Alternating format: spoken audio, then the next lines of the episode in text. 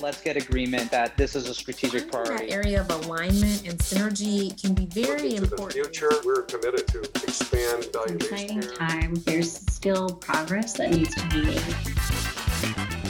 This is Healthcare Strategies. Hi, and welcome to another exciting episode of Healthcare Strategies. I'm Alivia Kaylor, Senior Editor of Life Science Intelligence and Pharma News Intelligence. Our brilliant Associate Editor, Veronica Salib, joins me today to discuss the current state of the life sciences and pharmaceutical industry in 2024. Veronica, thank you for joining me today. I'm so thrilled to be doing another, ep- or well, the first episode with you. Thanks.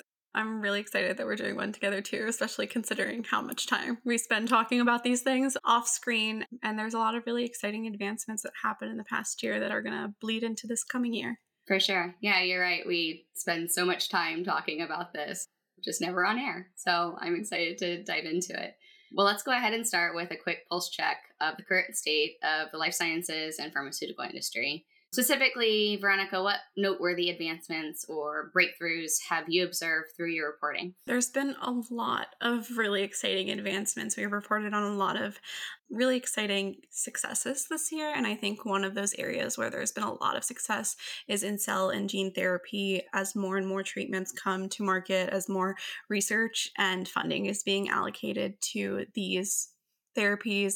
We're seeing more approvals. Like this past year, Vertex and CRISPR collaborated on a gene therapy for sickle cell disease. It's a pretty groundbreaking medicine. It's the first one that we've ever seen that's been approved for um, gene therapy for sickle cell disease, which is going to make a really massive impact on the hundreds of thousands of Americans that are living with sickle cell disease. I think it's personally exciting because I love CRISPR. I am so excited to see. I just actually wrote a article about CRISPR advancements that everyone should check out.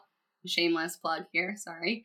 But the CRISPR gene editing, I think it's so cool how it's being used to treat diseases. Definitely huge. It's come a long way from its first discovery in the late 1980s. So I'm sure that this breakthrough will profoundly impact patients' lives. It's amazing how much we've been able to advance in the past year, not just in sickle cell disease, but even with applying cell and gene therapy in oncology.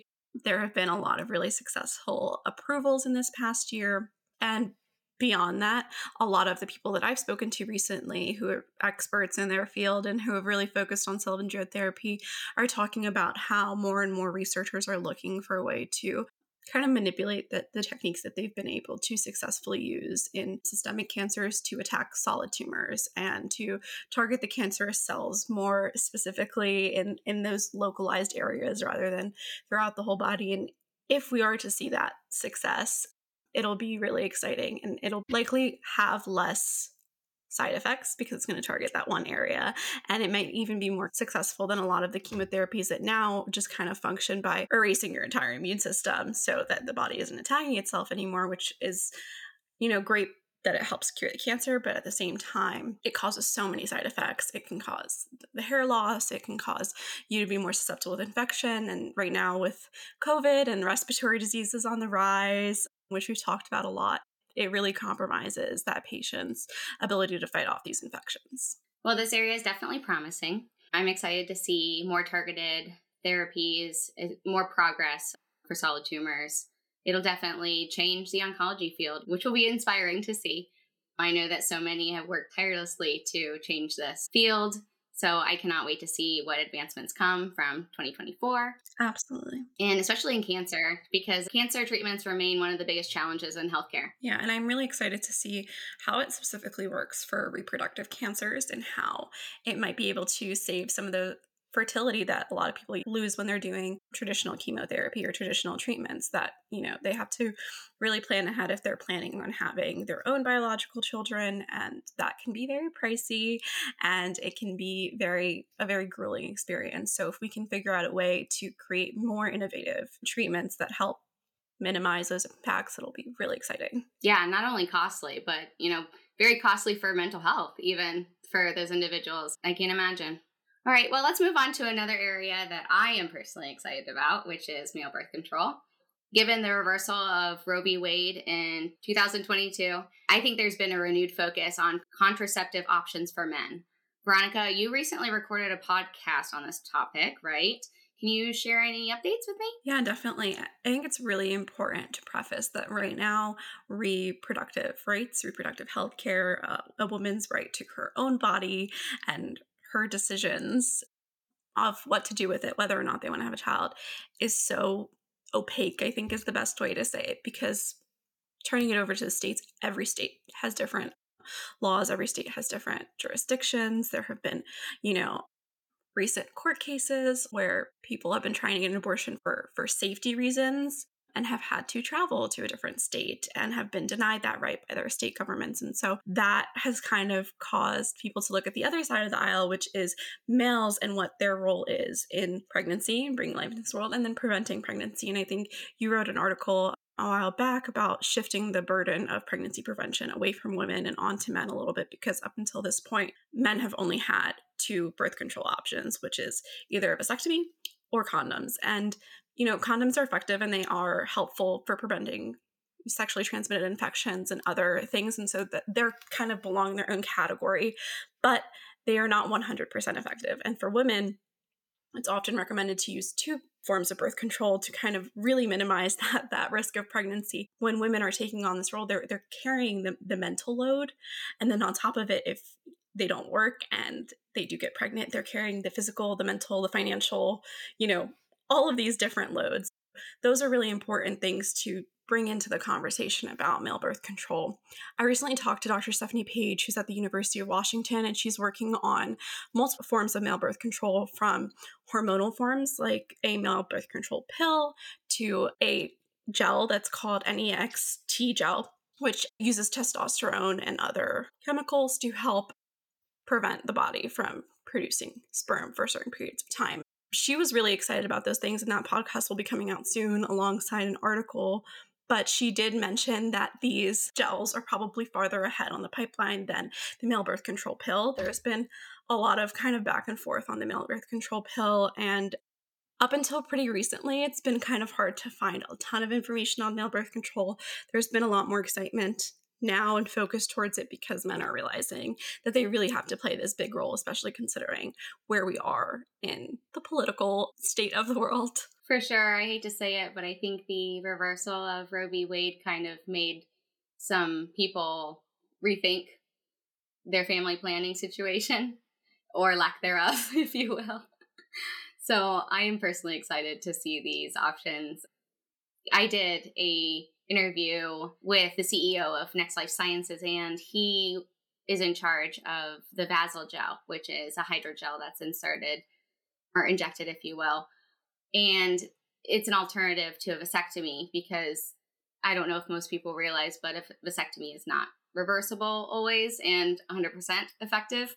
So this it's providing a treatment for men and they don't have to worry. It's kind of like an IUD for women where it's in there, it's working, you can get it out when needed or when it expires, which I believe is 10 years for the Vasal gel. So similar to Paragard, the copper IUD. So it's cool that there's some equivalents for male and female birth control here. Do we know which method or do we want to predict which method will be the first to seek FDA approval? So I think based on my discussions with Dr. Page, I really do think it's going to be the NEXT gel. Obviously, we don't know. Uh, they're still, you know, doing phase three clinical trials right now, but it's definitely a little bit farther ahead than some of the other ones. And then I think Vasal Gel is definitely up there because they've been doing a lot of research with that as well. And that point you made about vasectomies not being reversible is so important because right now the rhetoric on social media and other non-scientific sources is that this is the catch-all this is the best option for men and that's not necessarily true especially for men who haven't kind of thought about their family planning or that kind of aspect of their life yet. For sure and there is some physical side effects of vasectomy that maybe some people do not consider or even think of when undergoing this procedure. So i think that Vasal gel will provide a better alternative. I'd also like to talk about, you know, you said the pill I'm sorry, you said the pill was further along? No, it's a little bit farther behind right Okay, now. that's right. That makes sense. Because let's talk about taking a pill every day, right? It's hard enough for women to do, right? Do we think men want to take a pill every day? It kind of just that's a person to person thing because I know women who are very strategic about their, you know, I take my pill at the same time every single day. And then I know women who are just like, yeah, sometimes I remember to do it, sometimes I don't, and it's kind of a hit or miss, which don't do that. If anyone's listening and they do that, please stop doing that. but I do think that the benefit of having something like Vasal Gel, which lasts 10 years, is that they don't have to think about it. They don't have to worry about, am I taking it effectively? Am I doing it correctly? Am I, did I miss it? Did I bring it with me? Also, if we're talking about cost, an upfront cost of, of a procedure like that versus paying for 10 years worth of birth control pills. I don't know the exact math, but I can imagine that there might be a benefit to doing it once and then having it for 10 years and then reversing it. Obviously, we don't know what that's going to cost right now, but I do think that's a conversation worth having. And then there's the access issue. A lot of women have trouble accessing, you know, oral birth control pills because of either they don't have insurance coverage, they can't find the right one for them because there's so many different kinds of female birth control having a procedure that's just kind of one and done, kind of like the way the IUD offers it for women, you can have it for so long and you don't have to worry about finding another physician or getting the prescriptions or paying for the prescriptions. Or if you switch your insurance, will the insurance cover this prescription? And there's just a lot of other factors that you have to consider when taking a pill versus kind of one and then I'll have it for a while. And when I'm ready to talk about having kids or if it expires, I can just go back to another physician, which is, you know, kind of ideal. And that scenario. Yeah, for sure. Okay, well, we should move on. I could talk about this all day, but let's talk about the regulatory landscape. We all know that the regulatory environment is always a hot topic. Have there been any recent changes or updates that our audiences should be aware of? Yeah, so this past year has been a little bit of a feat for the FDA and the regulatory environment. There have been a lot of successes. We've seen a lot of cell and gene therapy approvals. Those things are very exciting. But we've also seen a lot of recalls on Pharma News Intelligence, we did a whole article about the eye drop recalls, and that was kind of jarring to see how many. I think it was at the time of writing that story, it was like 26 different eye drops have been recalled over the counter. There was one prescription, I believe, but these are from brands that are widely known. It's not some sort of off brand eye drop that you're like, mm, maybe you shouldn't have been putting that in the first place. But places like CVS, like Walmart, these big retailers were selling these eye drops that were contaminated. And the question is, how did they even get to the market? Is the FDA regulating it well enough pre market? Is there a problem with imports? Because a lot of these were manufactured overseas there's a lot of big question marks right now. And are these companies following current good manufacturing processes? And spoiler alert, they're not. A lot of the FDA investigations have shown that there have been really kind of scary violations in these manufacturing facilities, things that are not sterile that should be. And with eye drops there is the kind of risk of you know touching your eye and contaminating the drops that way but from the research that i've seen and from the reporting that i've seen from other sources and the reporting that we've done that has not accounted for a lot of these infections that people are experiencing and then you know anyone who's arguing that this is unique to eye drops has to look at kind of the broader scope of things we've had a lot of infant formula recalls which again, very scary. This is a very fragile population that uses this stuff. And especially with recently, I can't remember the exact name, but they recalled an infant formula that was used for a lot of infants with dairy allergies. And we don't know exactly what other exposures could be dangerous to this particular group of babies and patients. So that's a concern. And then in the medical device space, there have also been quite a few recalls of BiPAP and CPAP machine masks with certain metals that can interfere with pacemakers, certain metals that can interfere with the way the actual machine is functioning. All these things kind of require their own episode where you can sit down, pick it apart, and see where exactly everything went wrong, but I think it points to a bigger issue of how we're regulating these things and why we're not catching them earlier on. And there needs to be a little bit more attention on it and we need to figure out a way to test these things early on, make sure that we're not recalling, you know, hundreds of batches of these products because not everyone's getting that information, unfortunately. You and I, we do a lot of reading in this industry. A lot of the providers we talk to, they're staying up to date because it's their industry. But the average consumer, unless they, you know, it appears in some sort of mainstream media that they read or see, they're not going to know about these recalls until something happens. It's really unfortunate, and I feel like the answer is more quality control here. As you know, I was previously employed by a pharmaceutical company that specialized in sterile injectables, and I worked as a microbiologist and an environmental monitor. My job, it was making sure sterility number one right we're filling injectable drugs and they have to be sterile there can be no contaminants in these at all and there's a lot of protocols a lot of good manufacturing practices that need to be followed and if those are not followed they lead to deviations. You don't want deviations and then lead to investigations. And that's where I think the root of this is. I don't know if it's maybe the people who work in these pharmaceutical industries aren't getting enough breaks, they're getting enough time to do what they need to. So they're rushing through, skipping steps. That will always lead to problems. Another thing, though, is I think that these need to be caught more by the FDA. I was part of several FDA checks at the pharmaceutical manufacturing plant that I worked at. And I personally felt like they weren't thorough enough. I'm interested to see how the FDA changes maybe their investigative tactics or how they have decided to explore these facilities. I just think that something needs to be done here because these recalls are they're alarming and as you said, some of them are very vulnerable populations. Yeah, and then another thing I forgot to mention, especially with the ophthalmic drugs, it's kind of already surpassing your body's natural failsafe. It's going directly into your eyes. You know, so that, that's another big concern. But like you said, there needs to be a way for these inspections or these audits or whatever it may be to provide a better picture of what is happening year round. A company can't be doing pristine and stellar for their audit and then a couple months later have a bunch of recalls. Obviously, there's something that's not adding up there for lack of a better term. How are we making sure that they're following these processes year round, constantly? Are we doing more regular checks? Is there, you know, an FDA person that is on staff for a certain area of the world and they go regularly check these facilities? Is there certain reporting that they have to do? How are we making sure that the reporting is accurate? Unfortunately, a lot of these companies are business, so they're primary goal, their bottom line is to make certain funds. And while they do have, you know, other goals and they do great things for the healthcare industry, we need to figure out how they weigh the benefits and the costs because that'll make a really big difference on how we monitor and regulate them. Sacrificing cost savings and risking patients' lives just ain't it.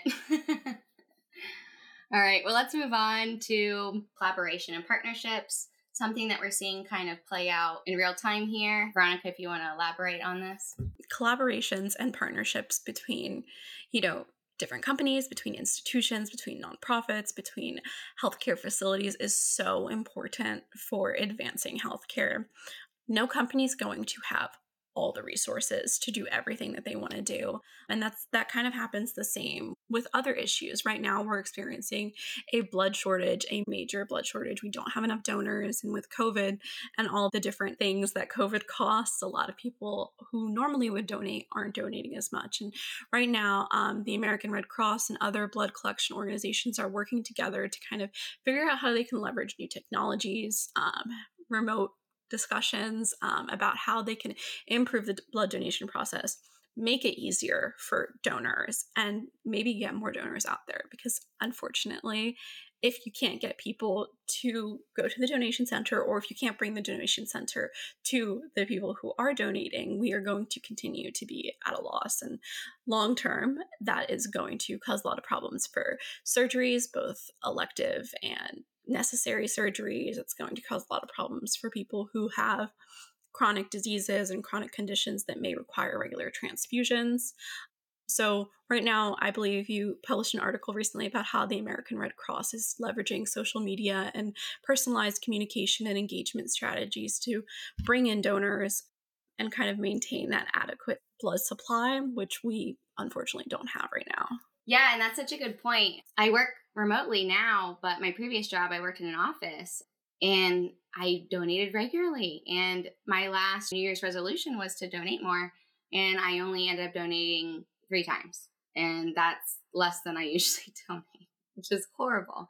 And I am even struggling now because I have to actively make appointments That being said, I'm donating tonight with my neighbor. So, everyone listening, if you can, if you're eligible, please donate. Please, please. It is such an urgent need and it is so needed and appreciated. And if you have the American Red Cross app, they will actually give you in real time where your donation is. And then when it lands to a patient, it tells you what, what location your blood was sent to. And you can save up to three lives with just a pint of blood, one donation. Platelets are also needed.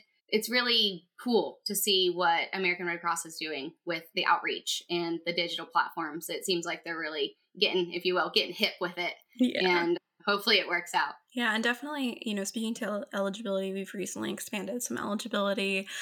People of different um, sexual orientations who previously weren't allowed to donate. The restrictions have changed a little bit for that. So I think it's important, even if you weren't eligible before, to reevaluate and see if maybe you're eligible now. Because I think, you know, a lot of people, if they go once and they're not eligible, they're like, well, I can't do it again. But guidelines are changing, your body is changing. So you may be able to this time around. Yep. It doesn't ever hurt to go in and get tested and see if you are eligible. Yeah, for sure. And I will say through the emails and outreach that I've been receiving from the American Red Cross, it seems like some of the rewards for donating have been pretty hefty. All right, well, let's move on to provider burnout and mental health, which is huge. Have there been any developments or initiatives to address these challenges that you've been seeing through reporting? There have been some things, you know, mental health and burnout is kind of my wheelhouse. Is where I am very interested in seeing what advancements have been made. And with the COVID pandemic, despite the national emergency ending, hospitals are still inundated with the amount of COVID patients, respiratory disease patients, and providers are unfortunately bearing a lot of the brunt of that. They are having to work more hours. They are pharmacies, especially pharmacists, are so important in this discussion about burnout because so often they're left out. But pharmacies are so short staffed, they can't really find enough people to keep up with the demand of drugs that we need, the demand of filling, and stuff like that. I recently had experience at a pharmacy where, you know, I went in and it was an interesting experience all around. But one of the things that I noticed was that they only had two techs working. And when I spoke to the tech, they were like, yeah, we're supposed to technically have six on staff. But the holiday season, with the fact that they're short staffed, they're just running at a slower pace. And so it was taking them a lot longer to fill the prescriptions that they needed.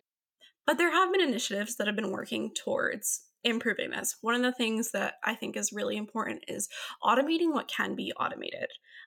So, certain things, like especially in the pharmacy, can be automated. They're administrative tasks that can be streamlined a little bit better. And so that way the provider isn't feeling like they are spending 90% of their day, you know, clicking check boxes or signing papers or things like that. Obviously, there always needs to be a human in the loop and there needs to be some oversight to make sure that there aren't any errors and there's a reason that we have those systems in place and why it is so taxing because we want to make sure we're keeping patients safe. But there's a way to manipulate that a little bit and make it a little bit easier maybe you know do additional trainings for pharmacy techs allow them to take over some of the administrative roles so that the pharmacist can focus more on their more clinical tasks whatever that may be and again, pharmacists play such a crucial role. They administer a lot of vaccines, which has been so important in the past couple of years. It's important all the time, but especially in the past couple of years. So there's been that. And there's also been some discussions about flexible scheduling, allowing providers a little bit more time when it comes to scheduling,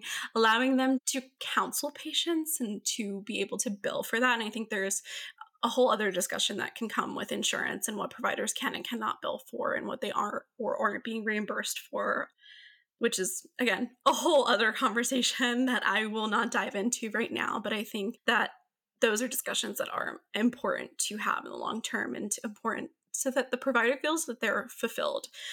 I recently spoke to a healthcare provider who talked to me about physician burnout and she mentioned that the feeling of burnout comes when you're no longer fulfilled with the position that you are doing. There's a lot of different angles you can come at provider burnout from, but definitely it's been nice to see that more health systems have been talking about burnout and mental health for physicians and for attendings and residents especially residency is so taxing from you know what i've seen what i've read what i've heard and so it's important that they have these resources and can access them without fear of retribution and how each health system deploys that is dependent on how they function and it's dependent on what their individual staff needs because in in rural communities where staff might need to reach patients that are living very f- far and broad from each other it may be different than in a you know more urban hospital setting where they patients are readily coming to them but they don't maybe have enough time to see as many patients as they have in their ER or in their waiting room. So yeah, a lot of different angles on that one. Yeah, well thanks for sharing that. Before we wrap up, let's go ahead and talk about sustainability and social responsibility. Currently, as it stands, the healthcare industry accounts for about 8.5% of all greenhouse gas emissions in the US and about 4.5% of worldwide emissions. I know that doesn't seem like a lot, but that is still a higher number than we would like. So I would love to know about what these organizations are doing to combat this number and what they're doing to decrease their emissions. Yeah, so definitely I think sustainability is becoming increasingly important as companies and a lot of them are toting about how they are recognizing you know their social responsibility the impact they're making on the environment how they might be adopting environmentally friendly policies so some of them may be looking at more sustainable packaging energy optimization with how the facilities function or more environmentally friendly manufacturing practices but i do think right now there isn't enough information from these companies on what exactly they're doing. We want to see the details, we want to see the numbers, we want to see the stats. And I know you've had a little bit of trouble finding people who are willing to talk about sustainability, especially in the pharmaceutical industry. Yeah, absolutely. It's been a bit of a pulling teeth adventure trying to find someone to speak about this. And I'm not sure if that is, you know, maybe it's a newer field. Chief sustainability officers, I don't know if that's maybe too new of a position or if I don't know. I don't know what's going on here, but this is, you know, a call to action for my audience. If anybody is a sustainability expert in the healthcare industry and you want to speak to me, I definitely want to speak to you. So reach out. I'll give you email information at the end of this episode and hopefully I hear from you. But yeah, I would just love to see more sustainable initiatives roll out, especially with how much plastics being used, logistics, reducing waste. I know some medical devices have been curated to reduce waste, mainly making it able to be sterilized and reused or, you know, things like that, which are great to see. So I hope more organizations rely on sustainability and keep that in mind as they continue to make treatments and devices. Yeah. And I think it's important to point out that when we talk about sustainability, we're not saying everything should be reusable because some things need to the, the only way that they can be sterile is for it to be single use and i think that's such a common misconception when discussing sustainability in healthcare that's not what anybody's saying but it's how can we get as little as possible of waste or as little as possible of greenhouse gas emissions or you know getting it as low as we can possibly get it. That's a good. And, you know, this is my wheelhouse, especially undergraduate in microbiology, master's degree in sustainability. I understand sterility and I also understand that we need to reduce emissions. And that's a good point. For example, in a cafeteria of a hospital, single use plastics do not need to be used. You can have compostable forks. Should we have compostable forceps in the operating room? I don't think so. But you know what I mean? choose your battles here. There's logistical ways of doing this, and I'm excited to see what type of innovative tactics come from this. Me too. All right. Well, we have to wrap up our episode. So thank you so much for joining me today. And thank you for sharing all of your insights, Veronica. Thank you. This is fun. Just like our normal chats.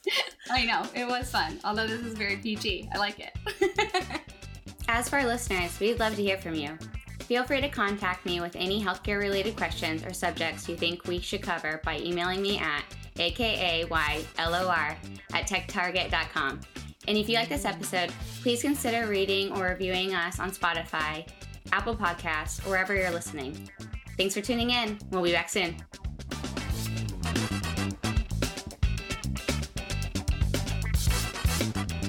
This is a Tech Target production.